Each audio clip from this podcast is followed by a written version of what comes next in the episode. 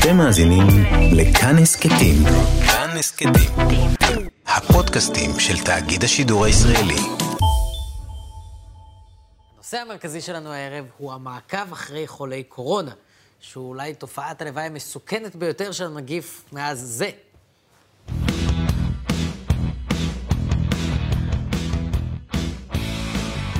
לא נושם לי מסכה, זו לא בדיחה, כדי שלא תיפול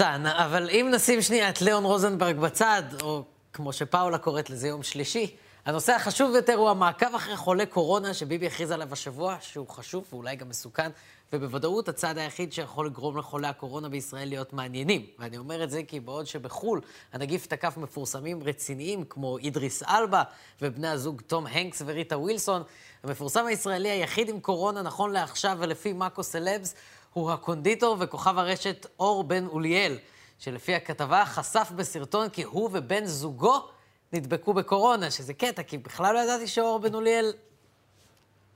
בכללי, לא ידעתי שאור בן אוליאל. אתם ידעתם, לי לא היה לי מושג.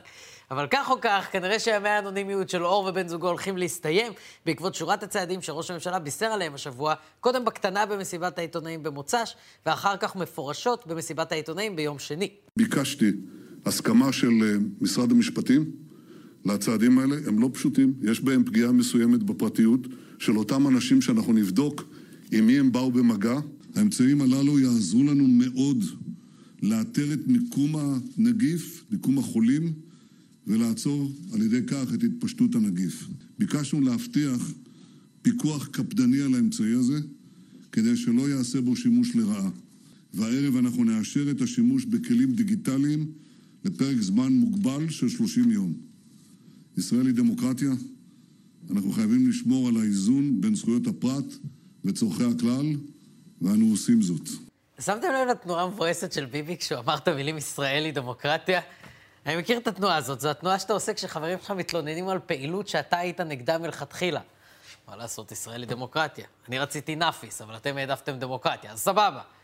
וההצהרה הזאת של ראש הממשלה מחייבת אותנו לשאול כמה שאלות. קודם כל, מהם בדיוק האמצעים האלה? דבר שני, איך בדיוק ההחלטה הזאת התקבלה ועל ידי מי היא תפוקח? ודבר שלישי, האם אנחנו באמת יכולים להיות רגועים מול מה שביבי בעצמו מגדיר כפגיעה בפרטיות של אנשים? האם אנחנו יכולים לדעת בוודאות שהכלים האלה ישמשו רק כדי לוודא שאנשים נשארים בבתים, ולא לדוגמה כדי לוודא שיאיר נתניהו יוצא מהבית?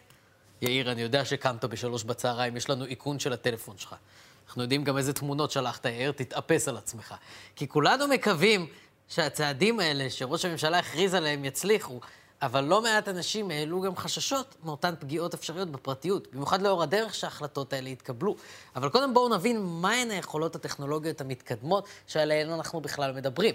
וכדי להסביר את הנושא, הנה עיראקי בן 72. אז ראש הממשלה לא פירט, אנחנו נפ... נפרט אה, במידת האפשר. אה, מדובר במערכת שעושה בעצם אה, סוג של אה, אנליטיקה, מנתחת את התאים הסלולריים, ודרך זה היא יכולה לדעת מי היו בקרבת מקום.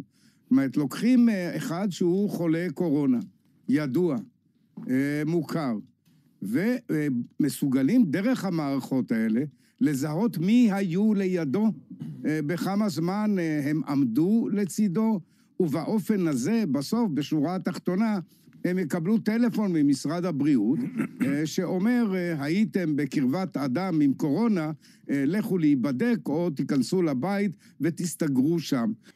אוקיי, זה לא קשור לכלום, אבל אני פשוט מת לדעת אם הטייס ביקש מהם לנקות, או שעכשיו הוא כזה, יואו, קוסומו, אין לי כסף קטן. לא, אני, תודה, אני, אין לי כסף קטן אבל, אבל לא ביקשתי. טוב, רוני דניאל הסביר את זה די טוב. בניגוד, אגב, לדוד של אימא שלי, עיראקי בן 72 בעצמו, שלפני יומיים העלה לסטורי בוואטסאפ תמונה של נייר כסף, נראה שרוני דניאל יודע על מה הוא מדבר. אבל טיפה בהרחבה, הטלפונים הסלולריים שלנו שולחים אותות למפעיל הסלולרי שלנו כל הזמן. מעצם העובדה שאנחנו מחוברים לרשת סלולרית, אנחנו מוסרים את המיקום שלנו לחברת סלולר באופן רציף. עד היום, אם המדינה הייתה רוצה לדעת את המיקום של אזרח ישראלי, היא הייתה יכולה לדרוש את זה מספק הסלולר באישור של בית המשפט בלבד. הכלי הזה שימש בעיקר במלחמה בטרור, והדרך של השב"כ לזהות פעילי טרור הייתה להתקשר למספר של יהודי ולטעות בספרה אחת.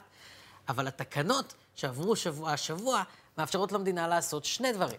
הראשון הוא לעקוב אחרי היסטוריית המיקום של מי שאובחן כחולה, לבדוק מי עמד קרוב אליו בכל רגע בתקופה שהוא נשא את המחלה ולפני שהוא נכנס לבידוד, ולהודיע לאנשים האלה להיכנס לבידוד בעצמם. הדבר השני שהתקנות מאפשרות הוא לבדוק באופן מדגמי האם מי שחייב בבידוד יוצא מהבית על אף הבידוד ולפעול כדי למצות איתו את הדין. וכן, תאורטית חולה קורונה היה יכול לעבוד על המערכת אם הוא היה יוצא מהבית בלי הסמארטפון, אבל אני מסופק שמישהו יעשה את זה כי זה legit יותר מפחיד מלמות מקורונה. כרגע ישנן הגבלות על משך זמן שמירת המידע, השב"כ רשאי להחזיק במידע עד שבועיים עם אופציה להארכה, ולמשרד הבריאות יש אישור להחזיק במידע עד 60 יום לצורכי תחקיר. אבל אלה הנחיות די גמישות שאפשר להעריך אותן בדיוק באותו אופן שבו הן נכנסו לתוקף. עכשיו, המודל הישראלי מזכיר קצת את הדרך שבו טיוואן פעלה. היא החליטה להשתמש באמצעים אלקטרוניים תוך הפרה של פרטיות האזרחים, כדי לנסות ולעצור את התפשטות הקורונה, בצעד שהצליח מאוד ולא גרר הרבה התנגדות מצד האזרחים. 这么慢慢摊摊的话，太阳都下山了哟，还能吃，你就知道知足吧。我的儿子连饭都吃不了了，知道是为什么？在战争中被日本人杀掉了。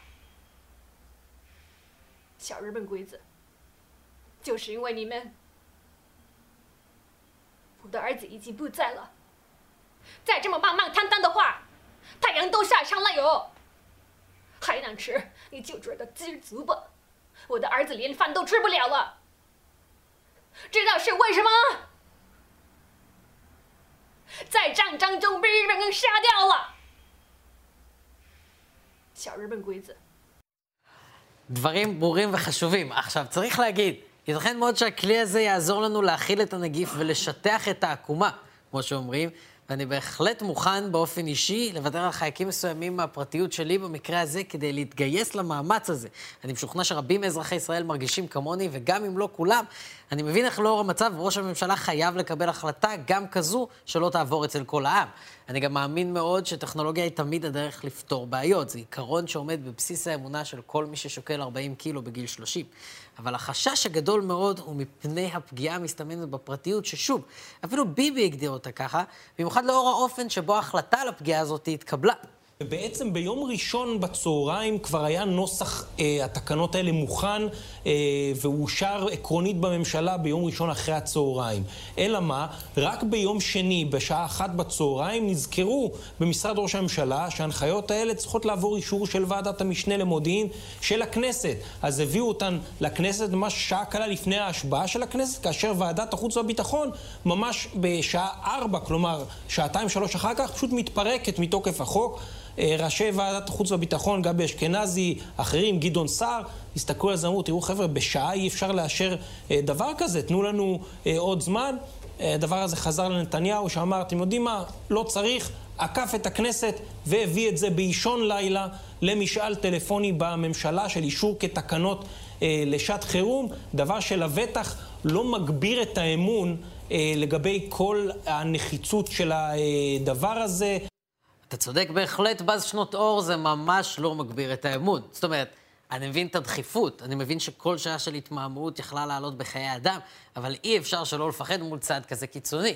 כי מול החלטות כאלה של הממשלה, בטח ממשלת אולטרה מעבר, חייב להיות איזשהו פיקוח של נציגות העם. אתם מבינים שביום שני בלילה התקבלה החלטה שמפרה את האיזון, אולי בצדק ואולי באופן נקודתי, אבל עדיין מפרה את האיזון בין המדינה לאזרח, ומי שהחליטו על זה בשיחת טלפון היו השרה מירי רגב ואלי כהן, שר הכלכלה, שהוא בן אדם כל כך לא מוסמך לקבל החלטות כאלה גורליות על החיים שלנו, שאתם אפילו לא יודעים שזה לא אלי כהן. זה שר הכלכלה אלי כהן. זה הקונדיטור וכוכב הרשת אור בן אוליאל, שאנחנו כולנו פה יחד עם כל המדינה, מאחלים לו החלמה מהירה ומתפללים לשלומו. עכשיו, זה באמת מאוד חשוב להתעכב על האופן שבו עברה ההחלטה הזאת מכוח התקנות לשעת חירום, שזה סוג של סעיף על בחוק הישראלי, שמאפשר לממשלה לשנות כל חוק, להפקיע זמנית את תוקפו או לקבוע בו תנאים. זאת אומרת, התקנה הזאת בעצם שוברת באופן זמני ונקודתי את האיזונים והבלמים שקיימים בין הרשויות, ומבססת את הרשות המבצעת כעליונה על הרשות המחוקקת. הדרך היחידה לבטל את ההשפעה של התקנות לשעת חירום, לפי החוק הישראלי, הוא להשליך אותן אל האש בהר האבדון שבמורדור, שם הן חושלו. כך שמדובר באמת בדבר קיצוני לחלוטין. והשימוש בתקנות האלה אולי עוד היה איכשהו עובר אם משבר הקורונה היה פורץ בימים רגילים. אבל אנחנו נמצאים בתקופה הכי כאוטית שאי פעם הייתה בישראל מבחינה פוליטית, כשלמעשה בפועל אין בישראל כנסת. הגוף היחיד שיכול לפקח על זה באופן אפקטיבי הוא הכנסת, הוא הפרלמנט הישראלי, והוא משותק, הוא משותק בשני אופנים. קודם כל ברמה המהותית, יושב ראש הכנסת יולי אדלשטיין אומנם אומר שהוא ידאג לפיקוח מהיר, אבל כרגע הוא מעכב פיקוח כזה, הוא לא מאפשר הקמת ועדות, לא זמניות ולא אחרות, אולי זה יקרה בשבוע הבא, אולי לא, כרגע הוא אומר את זה, ודבר אחר שהוא טכני, אבל הוא בעצם גם מהותי. הכנסת לא ערוכה לנהל דיונים ולא הצבעות מרחוק שהיא לא יכולה להתכנס. אנחנו נמצאים ב-2020, ואף אחד לא חשב על זה, ואף אחד גם לא התחיל עדיין עדיין להיערך כדי לבנות תשתית שתאפשר דיונים כאלה, במיוחד למצב הזה. אולי צריך קורס למידה מרחוק גם לחברי הכנסת, לא רק לתלמידי ישראל. כן, רק אה, חבל שאורן חזן כבר לא בכנסת ואף אחד חוץ ממנו לא יודע להפעיל ובקאם. תקשיבו שנייה, אין לי איך להדגיש את זה מספיק. הממשלה הרגע קיבלה זכויות מאוד מופלגות, שבינתיים אין מי שיפקח על כך שהיא תדע לשמור את השימוש בהן רק לתקופת המשבר. היא לקחה את הזכויות האלה בלי לקבל אישור מהכנסת, ומפלגת השלטון למעשה מונעת הקמה של הכנסת. כי מה שאמור לקרות במצב כמו הנוכחי, שבו האופוזיציה והקואליציה לא מצליחות להגיע להסכמה ביניהן על הרכבי ועדות הכנסת, זה שהדבר יעלה להכרעה במליאה. וכדי למנוע מכחול לבן לממש את הרוב הגושי שיש להם במליאה. יולי אדלשטיין, יושב ראש הכנסת בהווה, וכידוע דוגמן תחתונים בעבר, דוחה את ההכרעה הזאת כמה שהוא מצליח. וזאת כנראה הפעם היחידה שתשמעו ממני את צירוף המילים יולי אדלשטיין דוחה. עכשיו תראו, אני לא קונספירטור. אני לא אוהב קונספירציות, אני לא מאמין בקונספירציות. אם תשאלו אותי, קונספירציות זה שקר שהאשכנזים המציאו כדי להסיח את דעתנו ולהמשיך לחטוף תימנים. אז אני לא חושב שיש פה איזושהי קונספירציה של ביבי כדי לחסל את הדמוקרטיה. יותר מזה, אני גם לא חושב שהדרך לגלות אם זה נכון היא פשוט לשאול אותו. אני רוצה לשאול אותך אה, שאלה נוספת. האם בחסות הקורונה יכול להיות שיש כאן, אולי אתה, מחסל את הדמוקרטיה. הכנסת לא מתפקדת, 61 ח"כים רוצים להחליף את היושב ראש אדלשטיין שמתבצר בלשכתו, אין שום פיקוח פרלמנטרי על העבודה שלכם. זה לא תהליך מסוכן שאתה עומד בראשו? הדבר האחרון שאני אעשה זה לפגוע בדמוקרטיה. יושב ראש הכנסת, כך נראה, משתמש בכלים פרלמנטריים מאוד לא מקובלים. לא, מי שמנסה להשתמש בכלים פרלמנטריים לא מקובלים זה דווקא האופוזיציה שלנו. הם רוצים, בזמן שאני מנהל את המלחמה נגד הקורונה ואת המאבק להצלת אזרחי ישראל, אני נותן את ימיי ולילותיי, את נשמתי. הם רק מתכננים איך להפיל את ראש הממשלה שעומד על המשבר. הוא עומד על הסיפור ומנווט את הספינה בסערת הקורונה. טוב, מה ביבי, יש לך עוד מטאפורה שמוציאה אותך גבר? הם מנסים להפיל ראש ממשלה שמנצח את הקורונה בסנוקר. ראש ממשלה שמלמד אותה לעשות מנגל, הם מנסים להפיל אותו. אז אני באמת לא חושב שיש פה קונספירציה. אני לא חושב שיש פה מזימה של ביבי לנצל את הקורונה כדי לרכז את כל הסמכויות בידיו ולהתחיל לנהל מעקב אחרי אזרחים. אבל זה בדיוק העניין, זה לא משנה מה אני חושב. אני מטומטם ואופטימיסט. אני הייתי בטוח כל שנה עד גיל 18 שאני עומד לגבוה בקיץ הקרוב. לפעמים אני עדיין מאמין שזה יקרה. ואיזונים ובלמים לא קיימים כדי להגן עלינו רק מפני מה שסביר, אלא מפני מה שיכול לסכן אותנו. האם סביר שההורים שלי ימותו מקורונה בגלל שאני אבקר אותם פעם אחת? לא, אבל אני נמנע מזה בכל מקרה כדי לשמור על הבריאות שלהם. האם סביר שאני אדביק את ההורים שלי בקורונה בשיחת פייסטיים אחת? כן, אמא, לפי כל המדענים, כן, אני מצטער. אז זה לא משנה אם ביבי מתכנן להשתמש בקורונה כדי לפגוע בדמוקרטיה או לא. מה שמשנה זה שלא תהיה לו את האפשרות. ואומנם הסיטואציה שאנחנו נמצאים בה היא מאוד ייחודית, וכולנו מסכימים לפגיעה בפרטיות שלנו כדי לנצח את המגפה הזאת, אבל אני מקווה שזה ברור לכל מי שזה צריך להיות ברור לו, שאנחנו לא סתומים ואי אפשר לערבב אותנו. אם אנחנו נזהה איזשהו ניסיון להחזיק בכוח החדש הזה שנייה אחת יותר ממה שצריך, אנחנו נצא לרחובות. אלוהים יודע שאחרי חודש בבית עם הילדים, אנשים רק יחפשו תירוץ לעשות את זה. זהו, אנחנו סיימנו, תודה רבה, לילה טוב. אתם מאזינים לכאן הסכתים. כאן הסכתים. הפודקאסטים של תאגיד השידור הישראלי.